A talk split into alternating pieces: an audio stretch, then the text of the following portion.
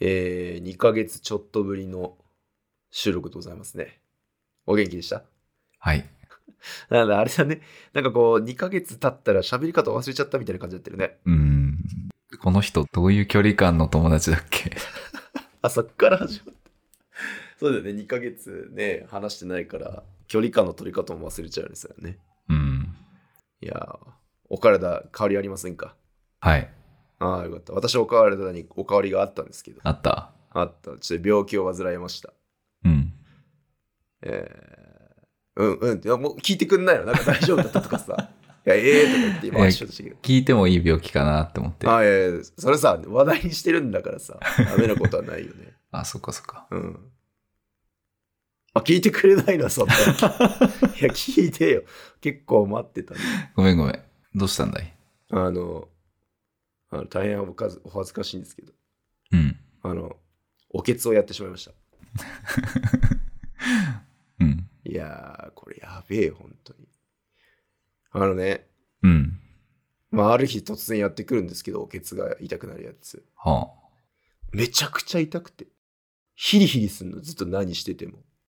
え、でもその、お尻って言っても広いと思うんだけど、その中のどこなんだろあれえっと、なんつうんだっけイタリア語で。えーと、じゃなくてなんだっけあの、あのをやりました、あの。伝部ではないです。あのの部分をやりました。う。ああ。出入り口の。ええいやー、めちゃくちゃ痛かったよ。ええ痛いんだ。まあ、そりゃそうだよな。なんかね、前日に、タイの辛い焼きそばを食ったんですよ。おう。で、すんごい辛くて、泣きながら食ったんですよね。で、その日の夜から急に、穴が、あ穴じゃねえや、穴が痛くなって、うん。あの、すげえ痛えなって。だからこれが生まれて初めて体感した、辛いものを食ったらおけつの穴が痛くなるってやつなんだと思ったんですよ。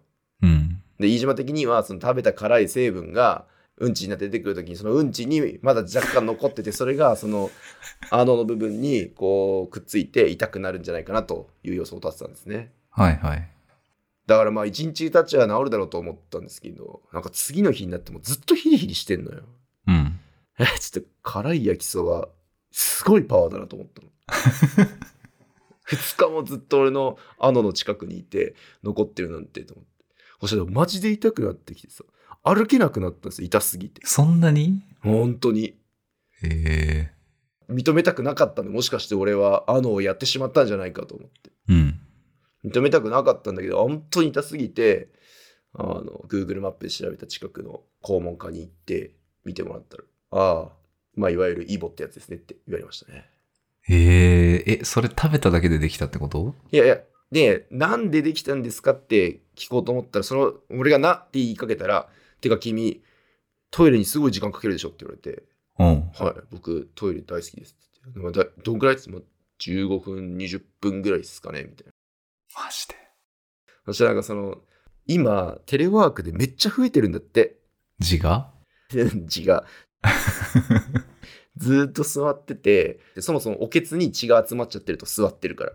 ええ座りっぱなしになってるから。で、さらにトイレに入ると、その、便座って穴開いてんじゃん。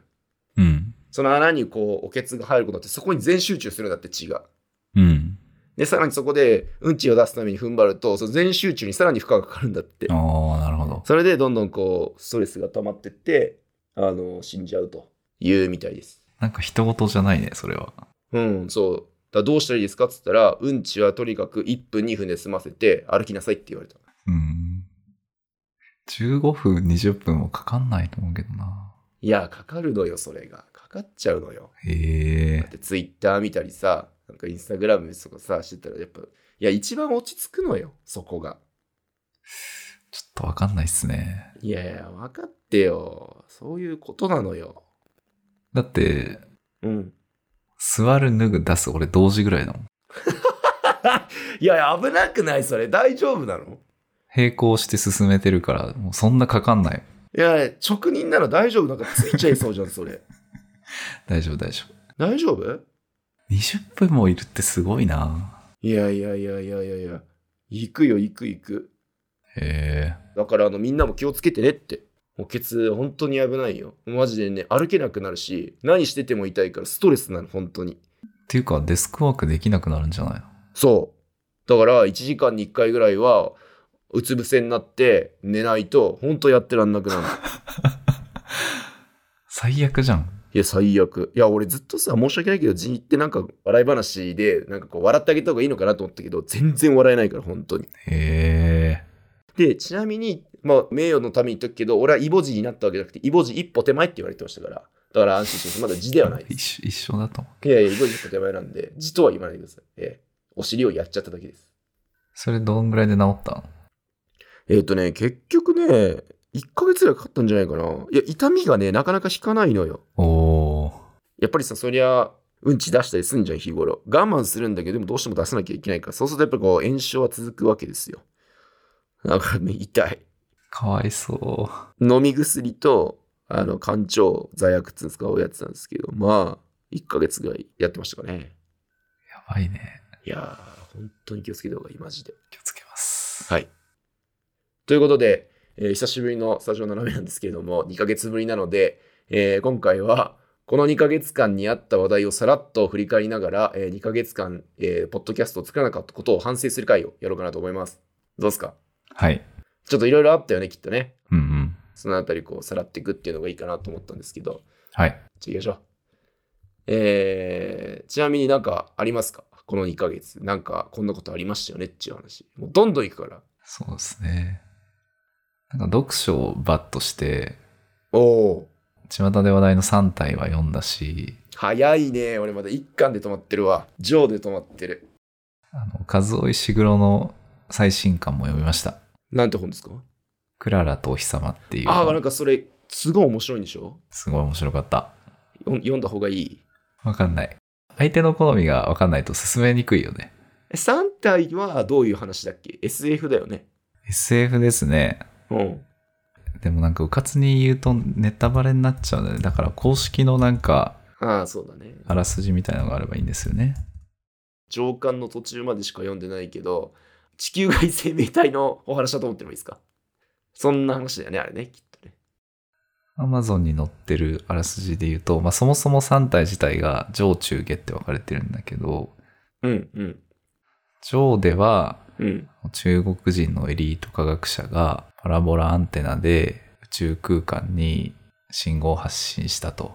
うんうんで、それを、これどこまで言っていいんだろ う。いや、そうだ よね。だからさ、むずいのよ。あの、なんつうんだろうな。おいい意味で話が、え、そんな方向に行くのっていうのを繰り返すから、なかなかね、あのー先が見えない。結局、何と戦うんでしたっけっていう感じになってます、私の中では。うん。上中下で、中はすごい知能戦みたいな、ほうあの、陳腐な言い方をするとデスノートみたいな、はいはいはいはい。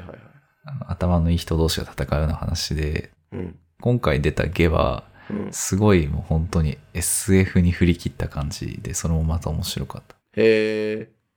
てかこんな一人の人間がこんないろんなことを想像して書けるんだっていうのが本当に素晴らしいです。 SF のいいところっていうのはそういうところですよね。なんでそこまで考えられるんだ、こういうオチみたいなところが非常にあっていいですよね。小松左京僕好きなんですけど、小松左京も読んでても、いやーなるほどなって思うことがあって感動しますけど、なんかそういうのが多いですよね、SF ね。こう新しい概念が出てきてうん。人間の価値観が変わるみたいなのがすごいはい、はい好。きでそれをでも3体でこうですっていうとネタバレになるんだけどそうだよね。なかなか言えないね。 3体が2年1年2年前ぐらいだっけいや、3年いっちゃうんじゃない ?2018 とかじゃないのその時すごい中国 SF 盛り上がって盛り上がったね。 3体以外のなんか短編集とかも読み漁ったんだけどうん、うん。テッドちゃんの息吹とかもすごい良くて、テッドちゃんってあれだよね、あの、メッセージ。現代で言うとアライバルね。うんうん。あの、バカウケの宇宙船が飛んでくるやつね。短編集の中にさ、うん。パラレルワールドの自分と対話できる機会みたいな話が出てきて、ほ別の世界の自分と話せて、例えば今の会社に就職してなかった自分とか、結婚してない自分とかと喋れて、その選択肢が見えるみたいな。 う。はいはいはいはいはいはい。いいやつ。いい、欲しいわ、俺それ。でそういうのがあった時に人間の思考とかなんか生き方ってどう変わるのかみたいなのをああ、なるほ書いてるんですけど、なんか SF 全般ってそういうのがすごい好き。ど。ああ、問題提起みたいなね。もし今はないけど、そういう便利なものがあったら人間どう変わるのみたいなね。メッセージもさ、なんか最後の方で能力というか考え方を主人公が手に入れるじゃないですか。はいはい。そうなった瞬間、なんか今までの考え方と全然違う価値観になるというか、ああいうのっていいですよね、やっぱり。いやー、いいですね。しかもなんか、それがさ、こう、理論だってこう、話が進むから、こう、納得感がすごくて、ああ、そうだよねってなるんだよね、SF ね。うんうん。とにかく3体面白かったです。じゃあ、頑張って読みます。クララとお日様も読みたいと思ってます。 6月の10日までだったかな。早川書房の Kindle が50%オフみたいなのになってて、ほ3体も上と中が割引になってた気がする。う。あ、やばい。中買っとこう。コンテンツ系で他にありますかあのね、最近アニメ見るようになったんですよ、また。まあ言うてそんな全部見てるわけじゃないんですけど。うん。で、あの、まあ、今2つだけ追ってて、1つがね、あのダイナゼノン。あー、見てないな。いやー、いいよ。すごくいいね。えーっと、すごい平たく言っちゃうと、特撮ロボットアニメっていう感じだよね。そうだね、あの、ウルトラマンを作った円谷さんが、うん。平成4年とか3年の時とか、そんなぐらいに、電脳戦士グリッドマンっていううん。ウルトラマンみたいなやつを作ってたんだよね。で、それは、そのコンピューターの中に出てくる、まあ、ウイルスを怪獣に見立てて、それを倒す戦士みたいなのをやったんですよね。うんうん。で、それがなんか知らんけど20年の時を経て、2年前かな、アニメになったんですよね。SSS グリッドマンっつって。はいはい。それは見ました。え面白かったよね。あれのいいところは、ただ単純に怪獣を倒すだけの話じゃなくて、まあ、その怪獣を倒すのは高校生とかなんだけど、その高校生がこう、女の子を好きになったり、好きにならなかったりみたいな。っていうのでこう悩んでいく、ちょっとこう青春ムービーっぽさと、こうあの、特撮をアニメで表現するっていうまた難しいところやってヒットしましたと。うん。で、それが当たったので、トリガーっていうアニメ制作会社と、つぶらやプロダクションはこの機を逃すまいと、えー今流行りの、えーとユニバース構想を始めまして、うーん。グリッドマンバースを今作ってるんですよ。あ、そういうことなんだ。そうそうそう。で、原作のグリッドマンに出てきたロボットにダイナゼノンっていうのがいるんですけど、そのダイナゼノンを主人公にしたアニメを今やってますと。それが SSS ダイナゼノンかな。でまあ単純にロボットがかっこいいから見たんですけど、これね、設定がすごく良くて、はあはあ。怪獣は人間の心のその汚さを読み取って出てくるみたいな設定なんだけど、えーそれを倒す人とあとその怪獣をコントロールして人間を全部殺してしまおうっていう怪獣優勢思想って人たちがいるんですよそれと主人公たちがダイナゼノンに乗って戦うっていうストーリーになっててうー、ん。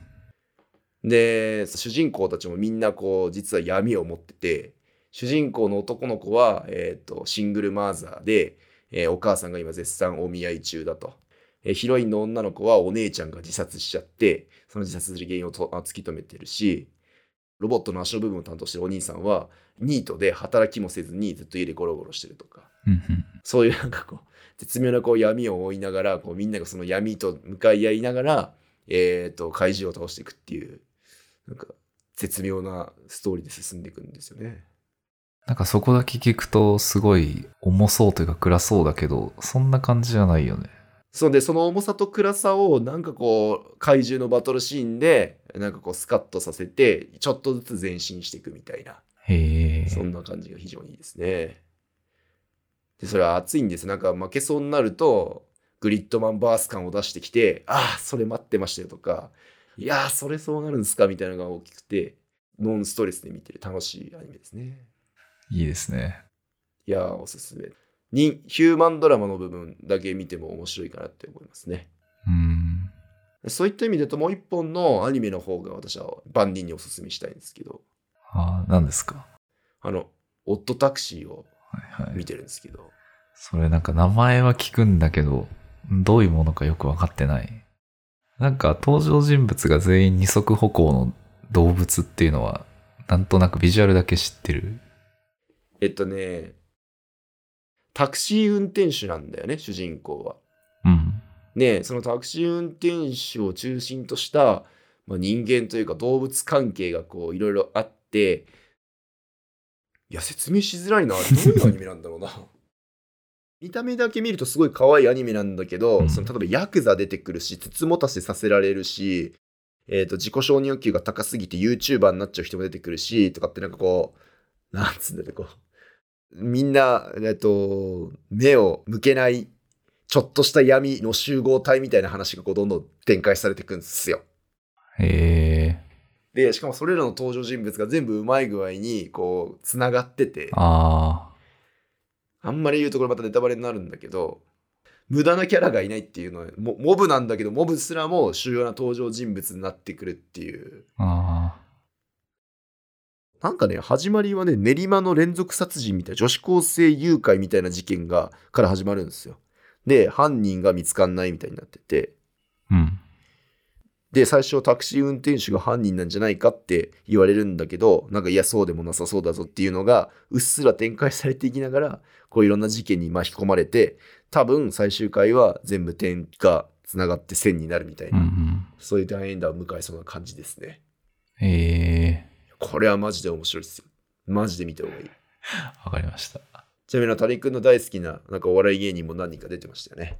誰だろダイアンのユうスケとか、うおお警察官の兄弟がいるんですけど、それをあの、ミキの二人がやってたりですね。へえあと、森三中とか、トレンディエンジェルとか、ガーリーレコードも出てますね。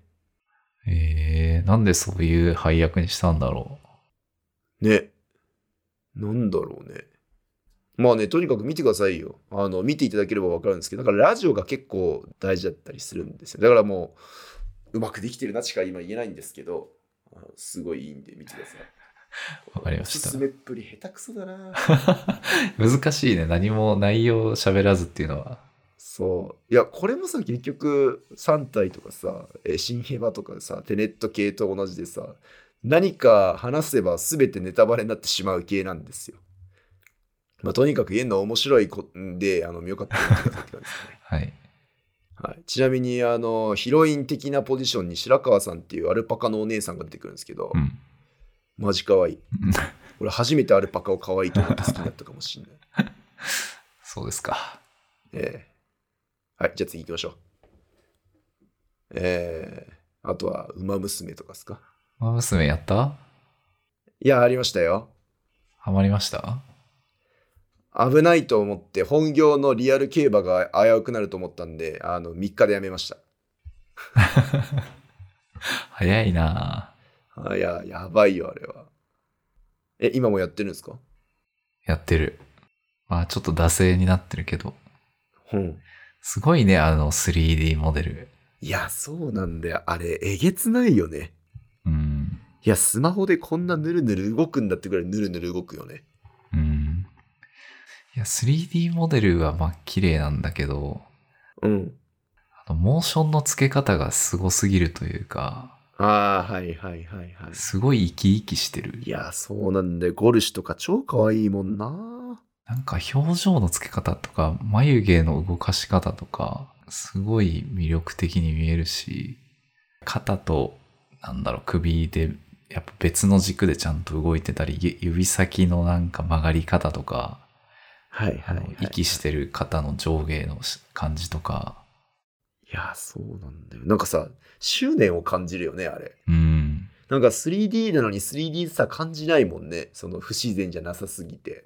うん、それでみんな競馬に興味を持っていただい てね。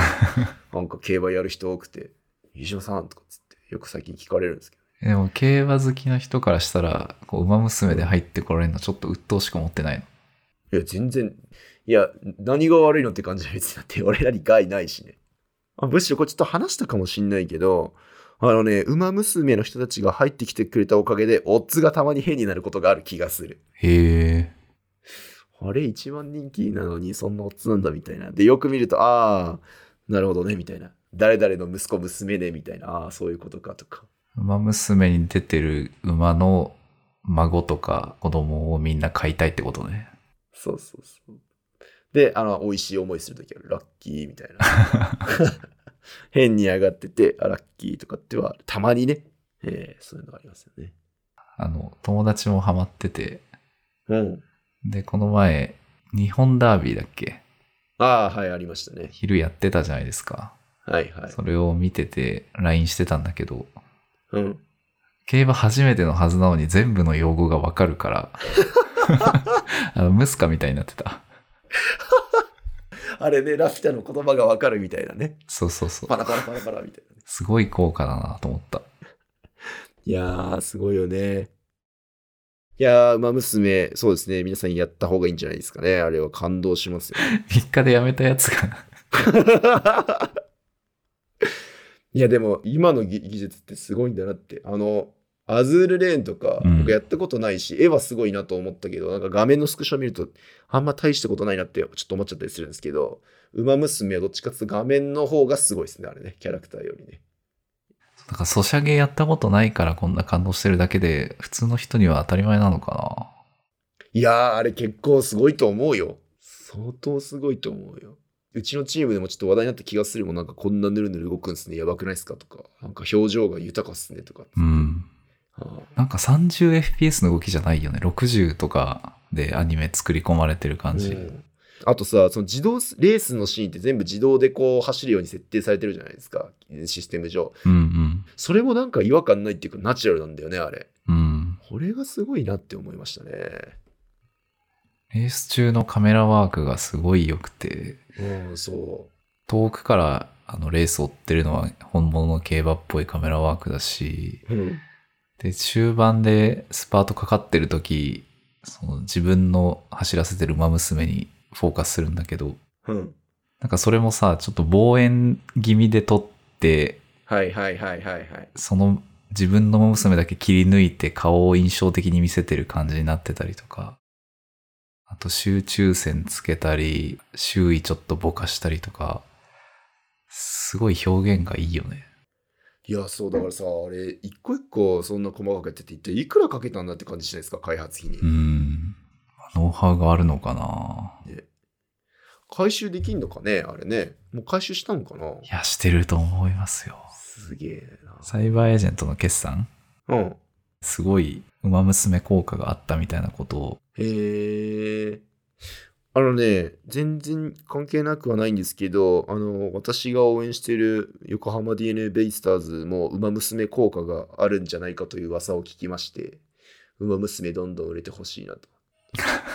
あの、本体のビジネスがあまりにも赤字すぎて、球団そろそろやばいんじゃないか説とか、全然強い選手買えないんじゃないか説とかいっぱいあるんですけど、うん。そんな中、なんかサイ・エームと業務提携してて株価の半分だか3割を持ってるらしくて、へえ。ウマ娘が売れれば売れるほど、ベイスターズの本体も潤うので、もしかしたら来年のベイスターズはさらに強くなるかもしれないっていう、この。あの、谷君、どんどん課金してくれ。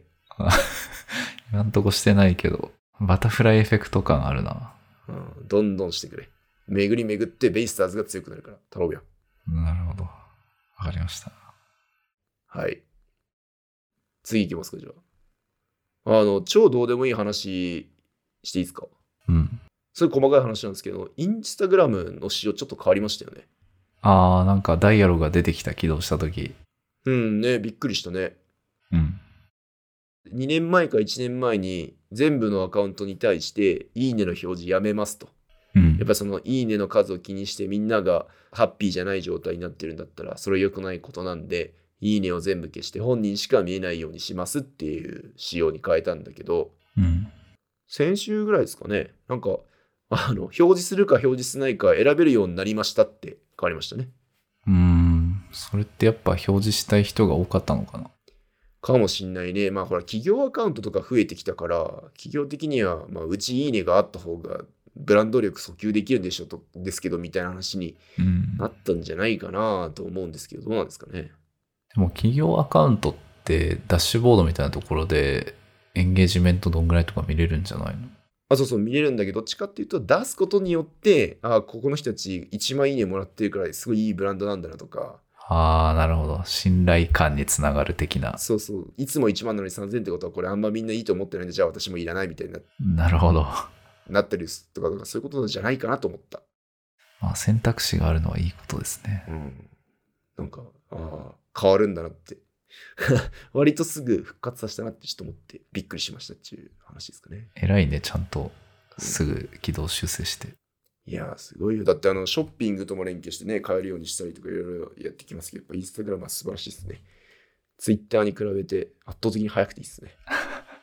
そのいいねで言うと、ツイッターもいいねの種類を4種類ぐらいに増やすみたいなリークを見たけど、あ、そうなんだ。今 Facebook ってさ、いいねとかなんか怒ってる顔文字とか選べるじゃん。お選べます、選べます。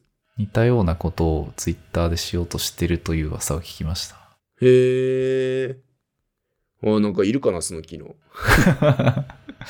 やー、ふーんって感じだけど。 どうなんだろうね。なんか意味があるのかな。いや、Facebook のあの4つも、なんか、あれ、いいねじゃダメなのなんか、何、顔で表現したいことがあんのうーん。まあ、いいねとすごくいいねの違いはわかんないけど、うん。例えば、人のペットが死んだみたいな投稿にあーいいねしづらいみたいなのは思ってた。あー、なるほどね。えじゃあ、悲しいねがいいってことね。うん。まあ、そもそも Facebook 使わないんですけどね。いや、でもあれでしょ、世界シェア的にやっぱまだ Facebook が最強なんでしょ。あ、そうなんだ。うん、確かね。老若男女。まあ、アクティブユーザーがどんだけいるか知らないけど、アカウント数なんかまだ最強だったはず。うんうん。そういう点で言うとさ、そうそう、あの、弊社 Teams が入ったんですよ。マイクロソフトの Teams っていう、うん。まあ、コミュニケーションツールですよね。チャットと掲示板を足しにで割ったようなやつ。で、あれもなんかリアクションできるボタンが4種類あるんですよ。へえ、え、御社入れてないの入れてない。ああ。えっと、なんか、まあ、いいねボタンと、うん。ハートボタンと、あと、笑ってる顔、驚いてる顔、困ってる顔の5つかな、があるうんん。うですよ。んうん。で、基本的に顔文字は使いづらいじゃないですか。笑ってるって言ったってにっこりじゃなくて大笑いしてん のね。いや、大笑いはなかなか使いづれえなと。どういうシーンなのうん。なかなかないよね、大笑いしてるとき。うん。で、えっと、びっくりしはまあ使いやすいんだよね。はいはい。で、いいねも別に、いいねって何ってなるわけ、俺の中で仕事の話してんのに、例えば、資料あげました、見といてくださいとか、間に合いましたとかって言ったらさ、だからいいねつけるよりもさ、ありがとう的な素晴らしいね的な意味でハートを押したくなっちゃうんです、飯島的に。ああ、なるほど。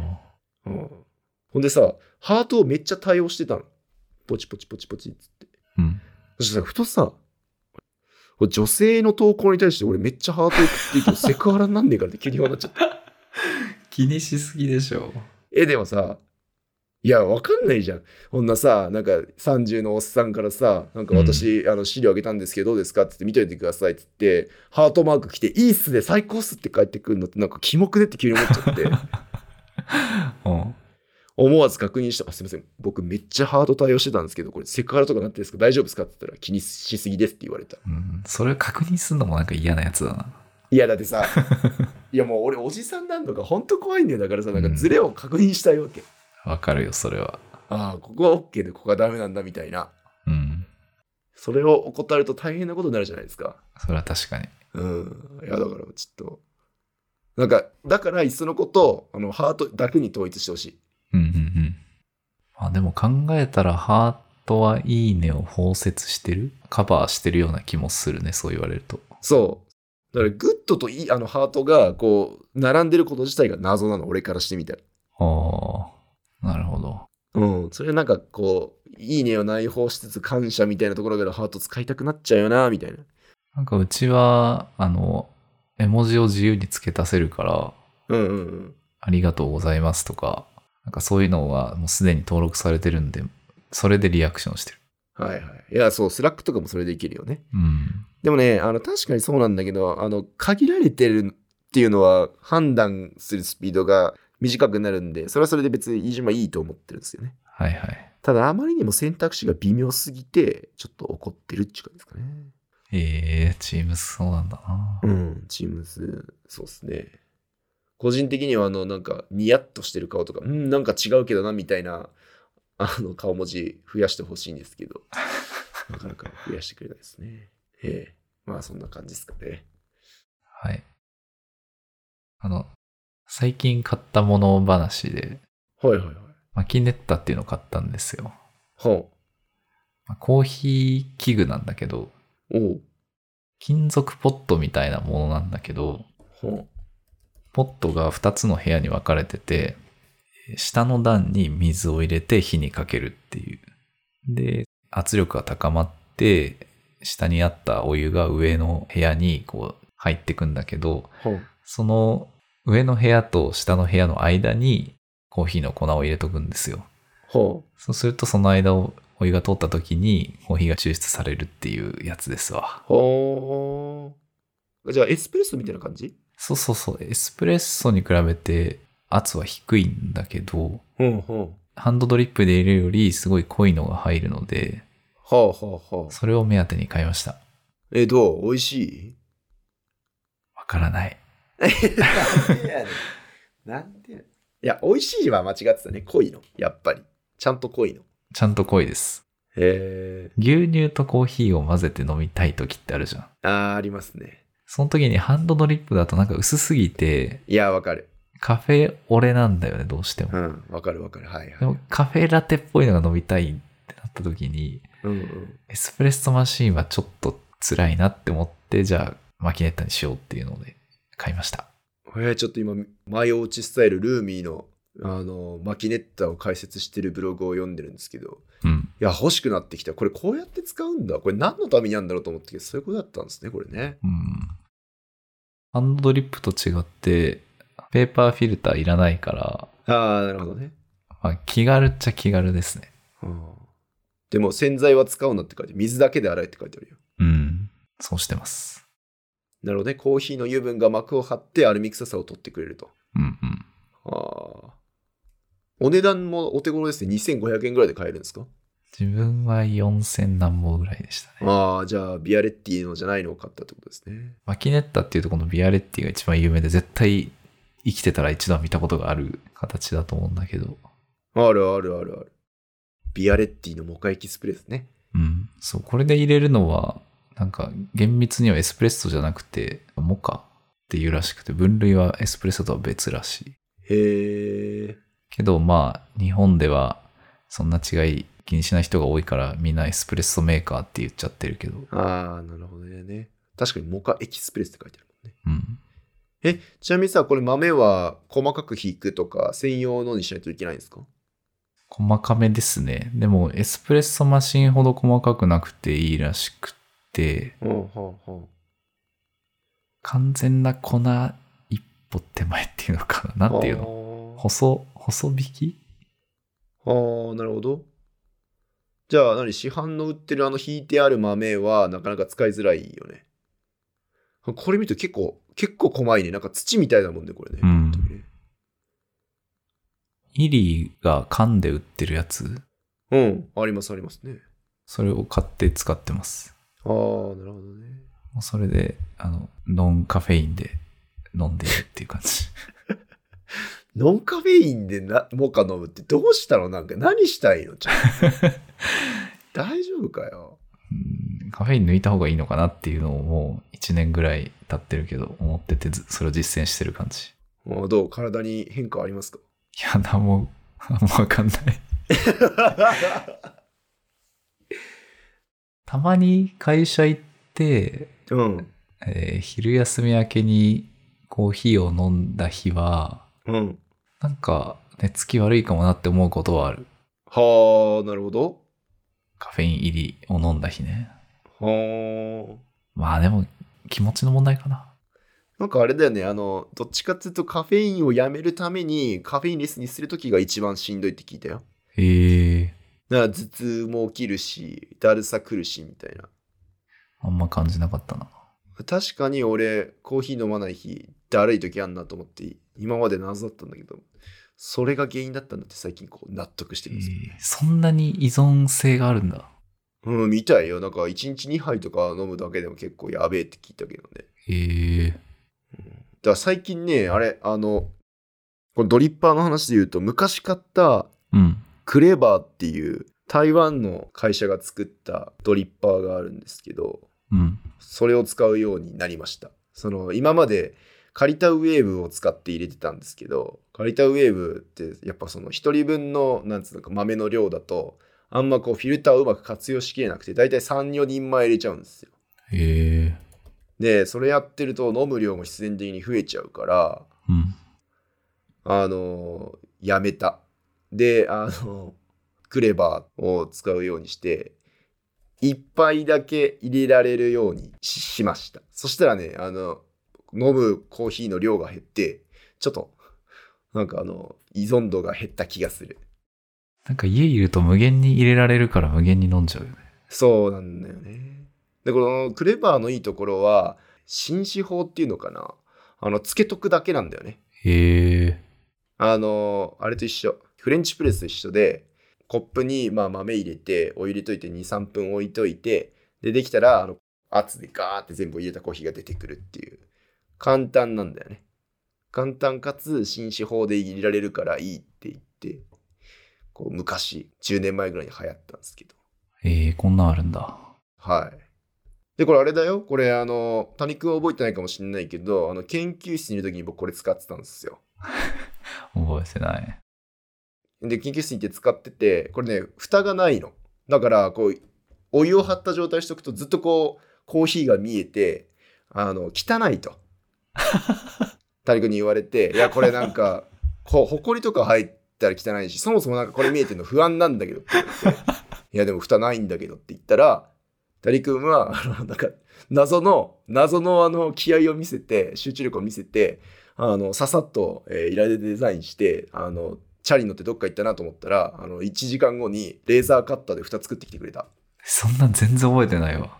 もうあのその蓋を今でも使ってますよなんか汚そう。あ別に全然蓋する必要ないんだけど谷君に汚いって言われたからあじゃあ今した方がいいかなと思っいてや、失礼なやつだな、本当に。いやいやいやおかげであの埃が入らずに美味しいコーヒー飲めるようになってますありがとうございますえーそんな入れ方もあるんだ。ええみたいですよ。でもね、やっぱ、うん、まあ手軽だしいいんだけど、やっぱ、豆にもよるのかもしんないけど、借りたウェーブの方がやっぱうまい気がしますねう。ーん。うん、やっぱ借りたウェーブすげえなってなる。あのー、ひらひらの紙のフィルターだよね。あ、そうそうそうそう。お弁当のおかず入れるときに使うやつみたいあな。そうそうそうそうそう。あの、スタバのコーヒーも多分あれで入れてるんですよ。でっかい業務用のやつ。へえ。うん。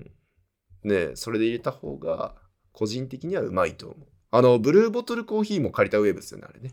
へえ。ドリップで入れてくれてるやつね。あと、こう、なんだっけ。エアロプレスか。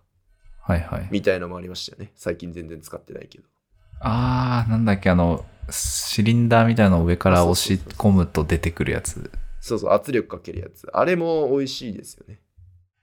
1、2年前ぐらいに、エアロプレスに似たデルタプレスみたいなのを読んで、ほそういう器具があって、う。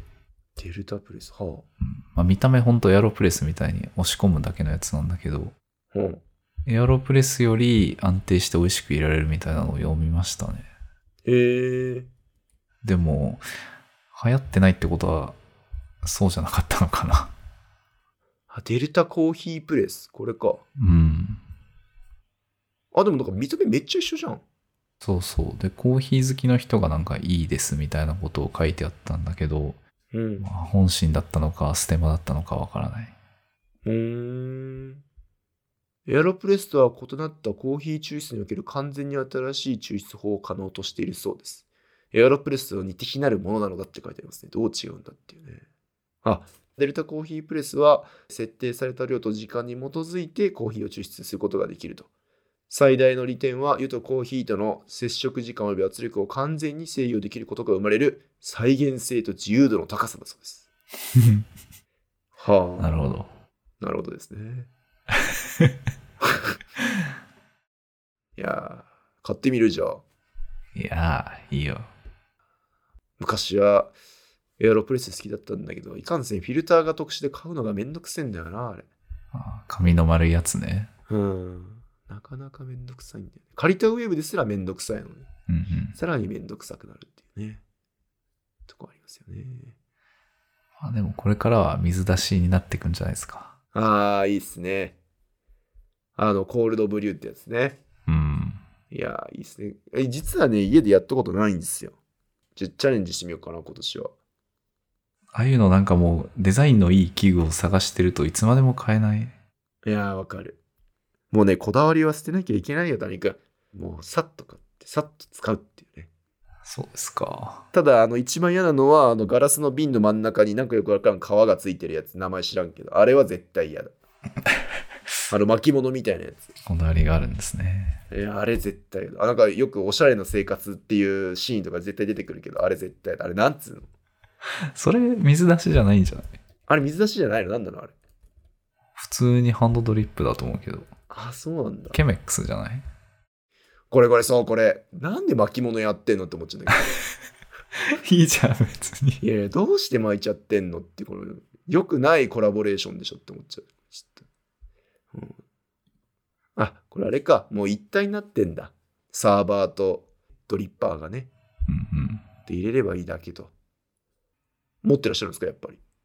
水出しは、あの、ハリオのボトルのやつを買いました。えー、普通にハリオで買うと真っ黒とか茶色とか、あんまいい色がないんだけど、うん。ブルーボトルコーヒーで売ってるやつだとちょうどいいグレーの蓋があって、はいはい、ありましたね、ありましたね。まあ個人的にブルーボトルコーヒーのものを家に置きたくない気持ちがすごいあるんだ けど、わはい。かる、わかる。いや気持ちはわかる。でも、うん、気持ちはわかる。うん、けど、うん、わかる。 でも置いちゃう、みたいなね。このロゴとか入れなくていいんだよな。これね。わかるわかる。あの、ブルーボトルといえば、我らが2号がね、ブルーボトルとコラボして、新店舗行ってきたんですけど、この前。いい感じでしたよ。えー、どこにできたのえーっと、渋谷駅から代々木公園に向かう途中かな。えー、あの、なんかビームスとかあの辺があったりだった気がしますね。すごく良かったですよ。うんうんうんベストブルーボトルかもしれない。ブルーボトルって増えたよね。めっちゃ増えたね。だってなんか横浜駅になんかスタンドみたいなのできてたよ。ええなんかコンセプトとずれてない大丈夫って心配になったんだけど、新宿にできた時もなんか不安な気配感じてたけど、横浜のはマジやべえと思った。誰目線なのその心配は。 あと池袋にできたよね。池袋と渋谷がすごいなと思ったのは、公園とタッグを組んでるっぽいんですよね。え池袋中央公園だから南公園かっていう新しくその公園ができて、まあ芝だけなんだけど、えうんうん。その公園なのに8時とか9時とかで閉まって翌朝の7時から8時まで開かないみたいなそれほどこう不老者がたまんないように綺麗なイメージを保ってる公園があるんだけどそこの向かい側に池袋のブルーボトルができてお店自体は小さいんだけど、えーそこでコーヒー買って公園で飲めるっていうなんかああいいっすねっていうスタイルでで渋谷も同じで公園の中にお店があるみたいになっててうーん。あの、まあもちろんお店の中にも座れるんだけど、コーヒー、公園の至るところにベンチっぽいのがいっぱい置いてあって、座って飲めるっていう、うんうん。極めてなんかいい感じのお店でしたよ。まあ、行かないと思うけど行ってみます。いやいや、行こう よ。一緒に行こうよ。ごめんごめん。ええいやー、じゃあ俺も巻きネッタ買うかもしんねえわ。うん、あの、カフェ、俺カフェラテ好きな人なら買って損はないっていう感じですね。わかったわかった。買うわ。前向きに検討するわ。割とサイズが小さめで、うん。コンロに乗らない可能性があるので、うんうん。コンロサポーターみたいな、実際五徳みたいなのを一緒に買う必要ありです。もし買うなら。わかりました。あの、今見てたブログにもその五徳っぽいもの載ってたんですけど、これがサポーターなんですね。はい。なんていうかわかんないけど、え、ちなみに、谷くんのはサポーターいるのいる。